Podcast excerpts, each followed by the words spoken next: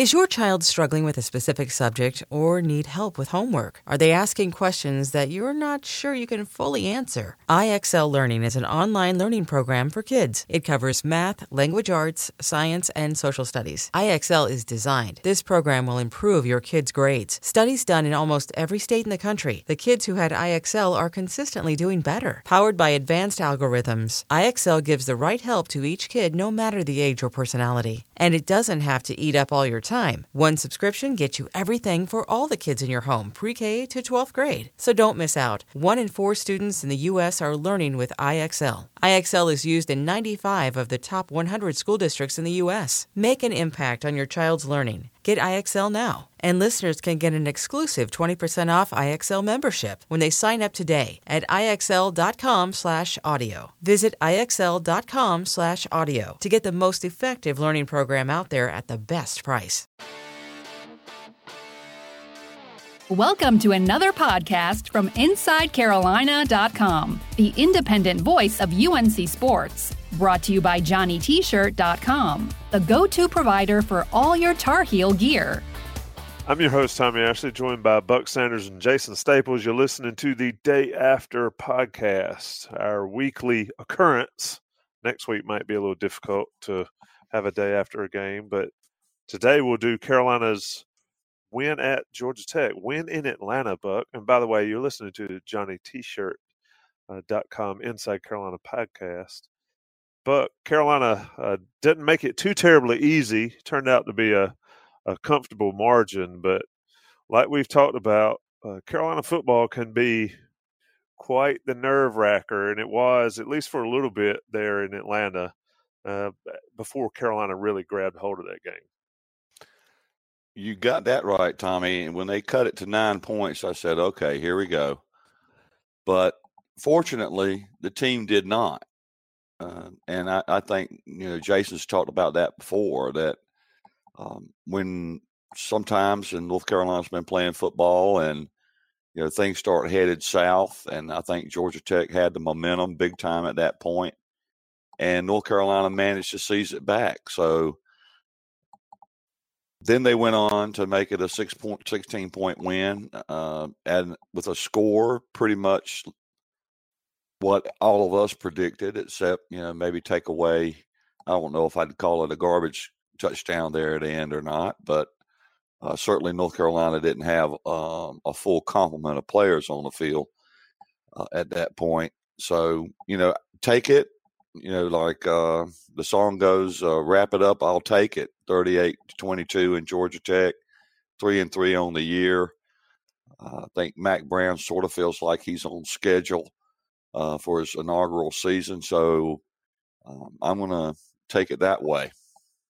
Yeah, Jason, we'll, uh, on the second half of this podcast, I want to talk about just that, where Carolina is at this point in the season. But let's talk a little bit about the good, the bad, and kind of the ugly against Georgia Tech. I thought Carolina, the game plan was surprising. Um, we talked about how bad their pass defense was, um, but their rush defense has been bad as well. So I was surprised that Carolina came out and threw it as much as they did. Um, but your thoughts on that and how these guys performed? I mean, obviously we can talk about the drop passes that have to stop. Um, but other than that, you know, Carolina's game plan, little, mm, but the performance, aside from the drops, I thought was pretty good. Yeah, I was a little surprised by the by the game plan as well, uh, just in the sense that, like you said, uh, Georgia Tech was not very good against the run all season, and they were okay against the pass, and uh, and they showed actually early on they they gave Sam Howell some trouble in terms of recognizing some of that stuff underneath, and uh, and gave him you know that that he first interception of the year on when he didn't recognize a, a dropping blitzer. Very nearly through another one early on, uh, but at the same point, you can't really say anything bad about the way they played in the passing game overall in terms of how well how successful they were doing what they wanted to do against Georgia Tech. So they saw some things there on film that they liked and they had some opportunities. Biggest problem is they dropped by my count three what would have been sure touchdowns and two others that might have been touchdowns. So you're looking at Howell threw four touchdowns in this game, he could have had seven easily. Should have had seven.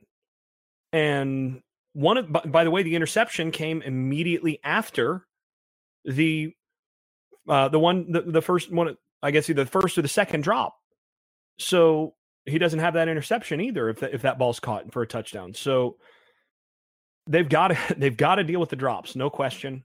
Um, I, I noticed in the uh, in the post game scoop, uh, Greg Barnes noted that uh, that Dazz Newsome was coming into the week tied for the lead in the conference in drop passes, and then dropped three more this game. So he's definitely in the conference lead now for drop passes overall. And Dyami Brown uh, has six on the year, and that puts him at number two, I believe, in the ACC in terms of drop passes. And you know that's not ideal when you're when when two of your three starting wide receivers are among the uh, the the the conference leaders, that one and two in total drop passes. So, you know that's um that's that's got to get better. And when you've got a true freshman quarterback, especially, you got to help him out. But overall, again, where they are offensively, you've got to be pleased because they were able to execute despite the drop passes against a pretty good, pretty uh, complex at times Georgia Tech secondary and and and defense. And I mean, again, when they when they decided to amp up that that tempo that with they had 97 total plays, 96 if you take out the kneel down. That once they once they amped up the tempo, you could see them really starting to hit hit some rhythm, and you could see a little bit of what this offense is going to look like in the future when they when they feel comfortable enough talent wise to start turning that tempo up without hurting their defense too much. Buck, one guy that certainly raised his game and is Javonte Williams, and I, I know a lot of people, and I saw Taylor's uh, breakdown over at Inside Carolina, and he talked about Javonte certainly separating himself. I just I really like Michael Carter and what he brings to the offense as well. But there's no denying that Javonte Williams has got big time written all over him. He showed it against Georgia Tech, 144 yards on 20 carries. Uh, I mean, it's nice for Sam Howell to be as good as he's been throwing the football, but just to turn around and hand it to 25. And that came against a Georgia Tech uh, defense, in all fairness, that has been relatively putrid against the run, taking nothing away from Javonte and, you know, taking nothing away from their running game. Plus, nobody really had had that kind of success throwing the ball uh, against Georgia Tech, not even the elf, as uh, Jason likes to call him. I think uh, Lawrence threw two picks down there and didn't have a great game, but Clemson ran for 400 yards, so it didn't really matter.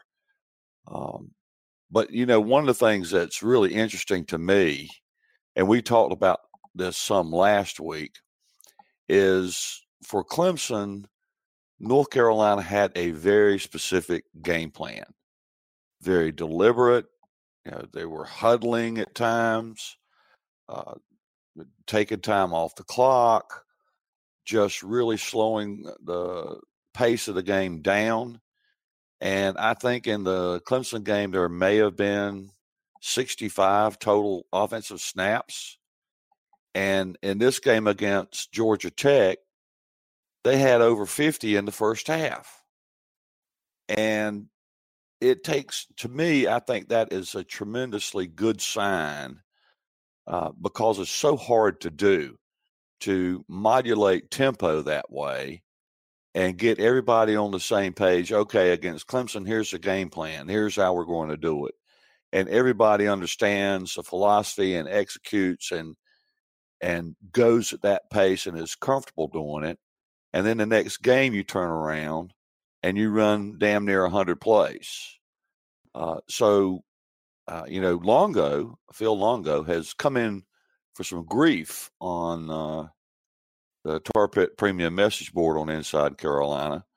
Um, and, you know, part of that I think is due to, you know, sort of feeling like he was uh, holding down uh, Sam Howell and, and taking it very slow with him. But I think it's really paying dividends. And one of the best things I think about Phil Longo's offense, incorporating the run. You know, Javonte Williams gets, as you say, Tommy, 144 yards on 20 carries.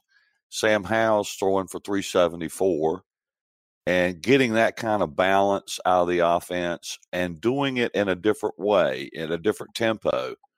Probably the one that Phil Longo would prefer to go, but still being able to dial it back for a specific opponent where that particular strategy and that particular tempo gives you the best chance to win. Jason, I want to come back to you on Phil Longo, but let me talk about JohnnyT-shirt.com and Johnny T-shirt on Franklin Street right quick. They are, of course, sponsors of this podcast, great friends of Inside Carolina, great friends of the Carolina fan. You've got all you can possibly want online at JohnnyT-shirt.com, and you've got a ton of stuff in the store there on Franklin Street. Certainly a place to visit when you're in Chapel Hill for games, for visiting, college visits, whatever your reason for being in Chapel Hill, you need to make Johnny T-shirt on Franklin Street your place to go. And if you can't get there, you certainly check out Johnny T-shirt online, and of course, ten percent off your order for all your uh, Inside Carolina Premium subscriber. So, place to go, Johnny T-shirt, Johnny T-shirt online. And they got one more promotion. Inside Carolina is running a promotion. It's through Monday, so through tomorrow. If you're listening to this Sunday evening, if you're not a subscriber to Inside Carolina, you need to check it out. You got two months for a dollar. You get to hear Buck Sanders and see his daily columns. I mean, that's worth at least two dollars a day. and then you get all of Jason's breakdowns, and you get all the football recruiting scoops from Don. You get basketball recruiting scoops from Sherelle. It's just everything you could possibly want if you follow North Carolina sports. And of course, the premium message boards are on fire. Exclusive gear discounts. I just talked about it with Johnny T shirt and that 10% off and a great ticket exchange board. I could go on and on and on about it, but just go to Inside Carolina. And if you're not a subscriber, click on that two months for a dollar and check it out before the prom- promotion ends Monday evening. Jason, let me bring you in here. Buck said something I think we need to talk about here on the Inside Carolina Day After podcast is how Phil Longo has really done well with this offense. I think it is fascinating, as Buck mentioned, the the modulation of the tempo. It's not just fast, fast, fast, fast, fast, like we kind of talked about last week. Um, that Carolina tried to go over the last few years. It's speed when necessary, uh, methodical when necessary, and it's fascinating to watch Longo. And he did that well against Georgia Tech, as it, you know, against a Georgia Tech team that they wanted to try to run off the field.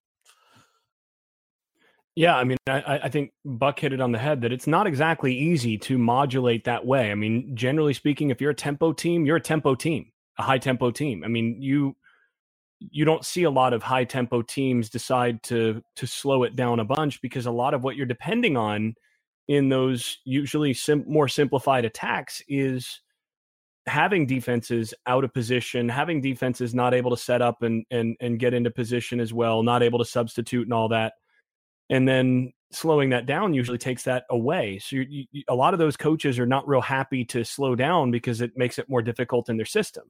Now the benefit of what Longo's doing is that he's really just running air raid stuff, which you don't have to run uh, at a high tempo. I mean, this is it's not the same as like the Kendall Briles, Art Briles approach, where you're running the veer and shoot, which is much more dependent on on the high tempo there. Uh, but you're running the same stuff that Mumme and Leach have run with a huddle for years. Now, obviously, you can run it up tempo, and that adds an additional layer to it, as we saw this week. But the thing that I think they've done really, really well, and this to me, I've been I've been really pleased and impressed by and and I know this is ridiculous to say because I mean the guy's a Hall of Fame coach, got a national championship ring and all that, but I've been so impressed by the way that Mack Brown has managed the football team. And yeah, they, they've had some late game hiccups here and there, but in terms of making the right decisions on when to call timeouts, with a couple exceptions, uh, when to go for it on fourth down, they, they've they've been right on fourth down decisions all year.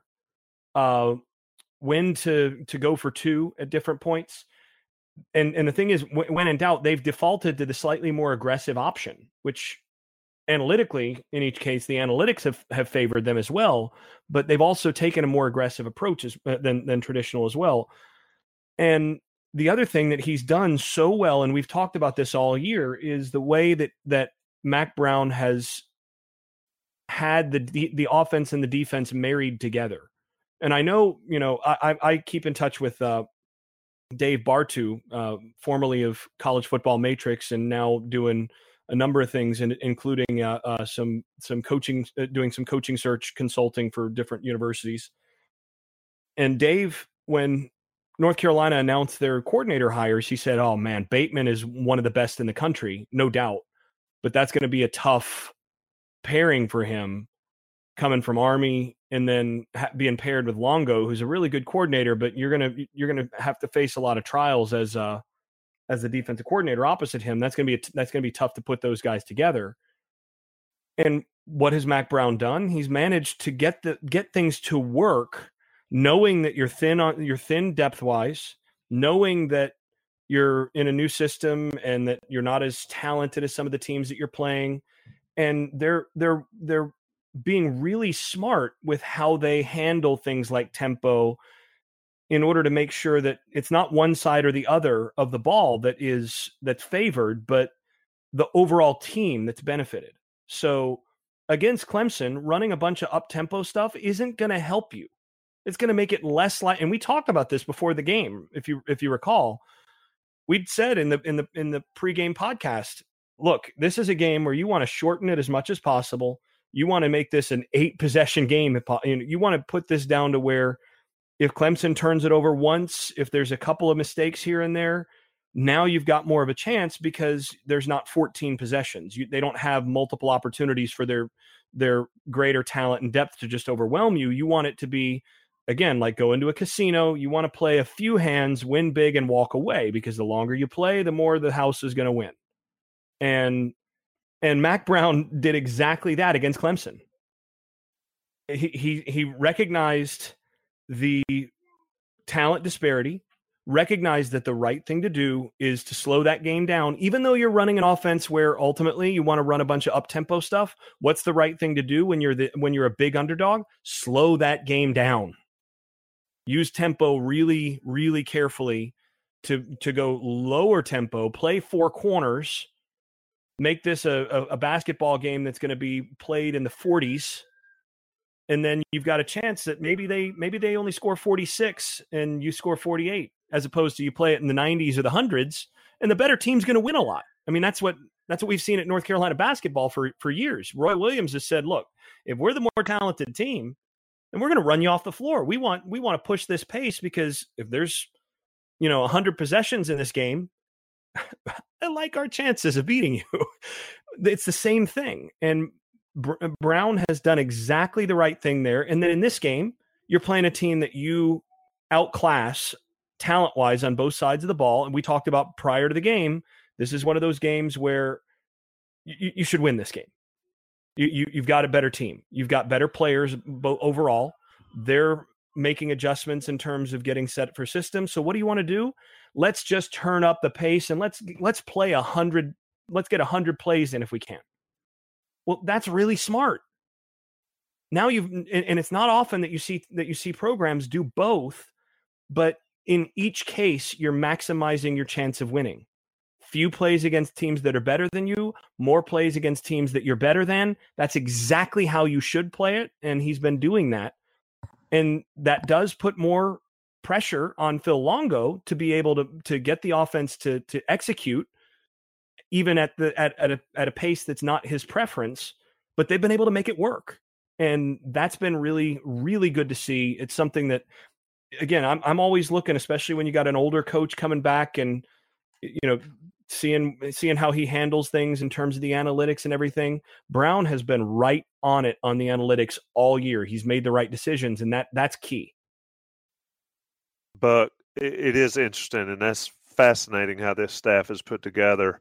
Um, and we've talked about it a lot here, and it'll be talked about uh, a lot more on on the website through the course of the week and over the course of the bye week. But one thing that Jay Bateman's been able to do um, is sort of cobble together, especially a defensive backfield.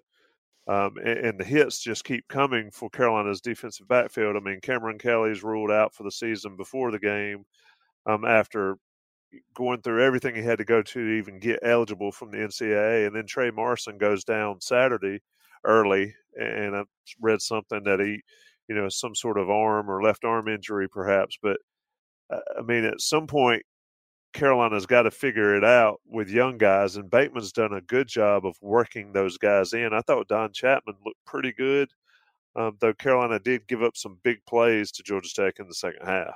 Yeah, you know, it's going to be a struggle going forward, Tommy. I mean, without being Debbie Downer about it, I mean, you you've got Storm Duck, who's a true freshman, who's playing very, very well, by the way. But uh, he's still a true freshman, and true freshmen are going to make mistakes sometimes. And you know, as the deeper they go into, and Cameron Kelly, by the way, also a true freshman, uh, who's who's playing in the secondary, and then you had Trey Morrison, who's a soft true sophomore, and so they were already very young. They had their very best young players on the field, and now they're going to have to reach a little deeper uh, to just to put players on the field. Now, hopefully, uh, Trey Morrison could be back in two weeks. We don't know what the extent of the injury is, um, and and hopefully, although this is not a, a, defensive backfield thing, it would be really helpful if Jason Strowbridge could get full strength um, in the defensive front. But yeah, uh, Bateman has done a real good job with um, uh, barbed wire, duct tape, paper clips, uh, you name it, uh, to uh, stitch together a competent defensive backfield. And I, suspect he's going to probably find uh, spend the next two weeks trying to figure out where his next best options are and getting those guys up to speed. Um, and as I said in my column today, fortunately for North Carolina, over the course of the rest of the year, they they don't have uh, Dan Marino or Aaron Rodgers or uh, Drew Brees or uh, any of those guys on the schedule. I mean, what's left in terms of the conference uh, as far as quarterbacking is concerned?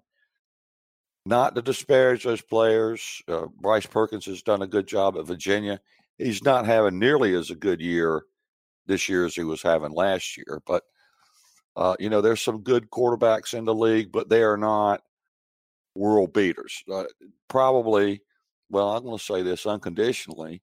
From here on to the end of the season, Sam Howell's going to be the best quarterback on the field for either team. So, you know, that's an advantage. But, uh, you know, those guys can still hurt you with their legs. They're capable of making some throws. Uh, it'll be interesting to see how it plays out. But uh, Bateman certainly has his hands full just to get a, a two deep penciled in and hope it makes it to uh, makes it through a game. Indeed, big words there, big predictions, Buck. You might get the uh, prediction award at the end of the season if that comes to fruition. I'm going to take a short break, come back. I'm going to ask Jason and Buck about what Carolina needs to accomplish over the course of the next two weeks before getting back at it against Virginia Tech. I'm Sandra, and I'm just the professional your small business was looking for. But you didn't hire me because you didn't use LinkedIn jobs. LinkedIn has professionals you can't find anywhere else, including those who aren't actively looking for a new job but might be open to the perfect role, like me. In a given month, over 70% of LinkedIn users don't visit other leading job sites. So if you're not looking on LinkedIn, you'll miss out on great candidates like Sandra. Start hiring professionals like a professional. Post your free job on LinkedIn.com/slash recommend today. Okay, picture this. It's Friday afternoon when a thought hits you. I can spend another weekend doing the same old whatever, or I can hop into my all-new Hyundai Santa Fe and hit the road. With available H-Track all-wheel drive and three-row seating, my whole family can head deep into the wild Conquer the weekend in the all-new Hyundai Santa Fe. Visit HyundaiUSA.com or call 562 for more details. Hyundai, there's joy in every journey. We're back. You're listening to the Inside Carolina podcast, sponsored by JohnnyT-shirt.com. I am Tommy Ashley. That's Buck Sanders. Jason Staples with us. Jason, uh, how much can Jay Bateman do over the course of the next couple of weeks to uh, sort of plug and play in that defensive backfield and on defense, period, um, to get Carolina ready for this stretch run? With at you know at Georgia Tech's always been trouble at Virginia Tech, Carolina's had a little more success, but it's still um, there. And who knows what Virginia Tech team will show up. But Jay Bateman's got a lot of work to do um, over these next two weeks. How much can you get done during the course of a season when you've had the attrition that you've had, especially at the backfield? Yeah, I mean, the problem is that when you're dipping into guys that you weren't expecting to play, you you're going to have you're going to have problems because you those guys didn't have just have not gotten the same number of reps over the course of the season to this point. What you're expecting is that guys get better over the course of the season, and you get better by getting reps in practice, by playing, by doing all of this, all of the stuff that these guys haven't been able to do because they've not been one and two in the depth chart. So that that's a hard thing, but you do get them thrown into the fire during the bye week. You do stick them out there and make sure that they at least know what they're doing. And you know you roll with what you got. But i mean at least they've been going through indie drills. They've been going through all the stuff that you're asking them to do in terms of leverage and tackling and you know all of that. But yeah it does get a lot harder. Uh, by the way i should mention one of the first things that that, that came to mind uh, I can't, we can't finish this podcast without it one of the first things that came to mind at the very end of the uh, georgia tech game was me thinking man t- dang tommy ashley did prices right me I, I, I, forgot about that, but I, I, had to get that in there. That you know, you you did prices right. Me just you know got me by that one dollar. So anyway, um, all, all, it takes is one. You know, it's yeah, a win or a yeah. loss, man. You took a loss. I took the L there. Now Buck got us both. Buck and know he, he wasn't on the podcast there, but in in our uh, in, in the Inside Carolina predictions that we all go public with, you know he had 38 to 18 so he got both of us but uh, but anyway um, but no, I mean, it's hard for a defensive coach, especially when you're starting to lean on guys that are playing well, that they're starting to figure it out. And then all of a sudden that you don't have that guy. And the, the biggest thing is that in some of these cases, those are guys that you're depending on to be able to, to, to win a one-on-one. I mean, you're going, you, you, now you're down your two best corners. You're down Patrice Rene and you're down, I mean, depending on when Morrison gets back, you're down him. So guys that you would otherwise depend on to maybe win a one on one so that you can stop the run with an extra guy or that you can make sure that the safety sh- shaded just a couple couple yards over the other side you can't do that and then to top that off you lose cameron kelly you know Wolfolk is is is banged up as well. I mean you, you start to get to where when you're trying as a as a defensive coach when you lose a guy you try to compensate for that with you know making sure that you can move this over here or make sure that that call wise you favor this. But when you lose enough guys you can no longer compensate. You're just worse. And and frankly that's where carolina's at right now is they're just not going to be as good on defense as they would be. And you you find a way to live with that you find a way to deal with that and you know that's the unfortunate um unfortunate reality but uh, we'll see whether that you know how much that costs Carolina in the second half of the season, but it's certainly not ideal that they're going into these last six games really at about 60, 65 or 70 percent of the strength that you would hope for defensively.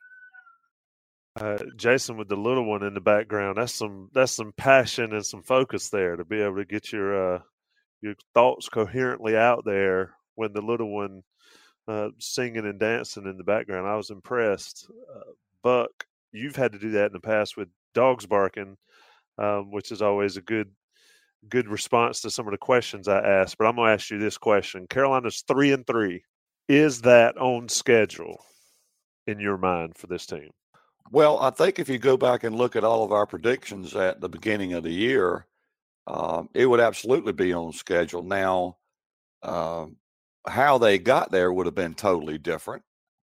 But you know, I, I, felt like they'd lose to South Carolina and Miami. I felt like they'd win against uh, Wake Forest and Appalachian, and uh, I thought they'd lose against Clemson. I thought they would beat Georgia Tech. So Uh, and, and, we kind of all got through the uh, first uh, six games and came out pretty much in the same spot, except for Mike Ingersoll. He was really dogging us there, you know, on his predictions. But, uh, um, you know, uh, how they got there, totally unexpected. The numerical result, three and three, perfectly expected. That that's kind of where I felt they were going to be at, up until the open date.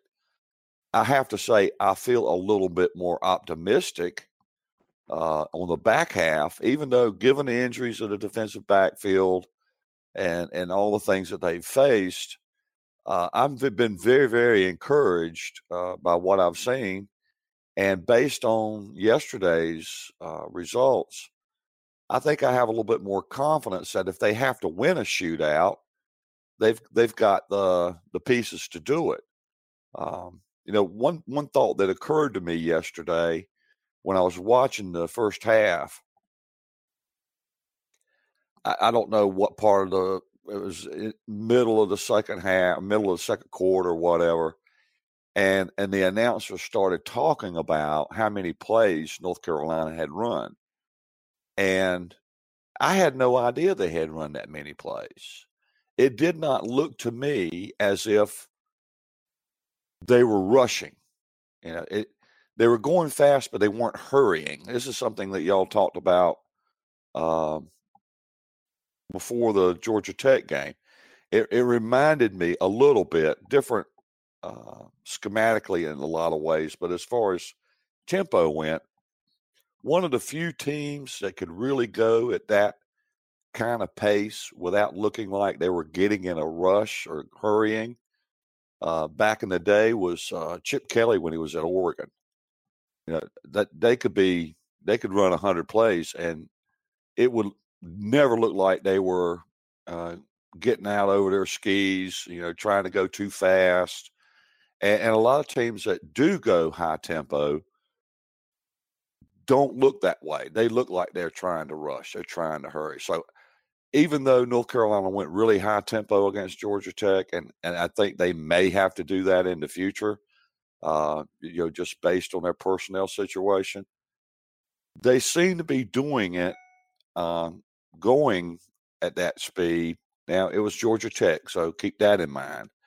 But they did not look like they were hurrying or rushing, even though they were running a lot of plays. Indeed. I, I thought that was when they said they had run that many plays, it was sort of shocking to me. Uh, Jason, Carolina's in this bye week. They're three and three. The Coastal is insane. Um, Duke beats the snot out of Virginia Tech in Blacksburg.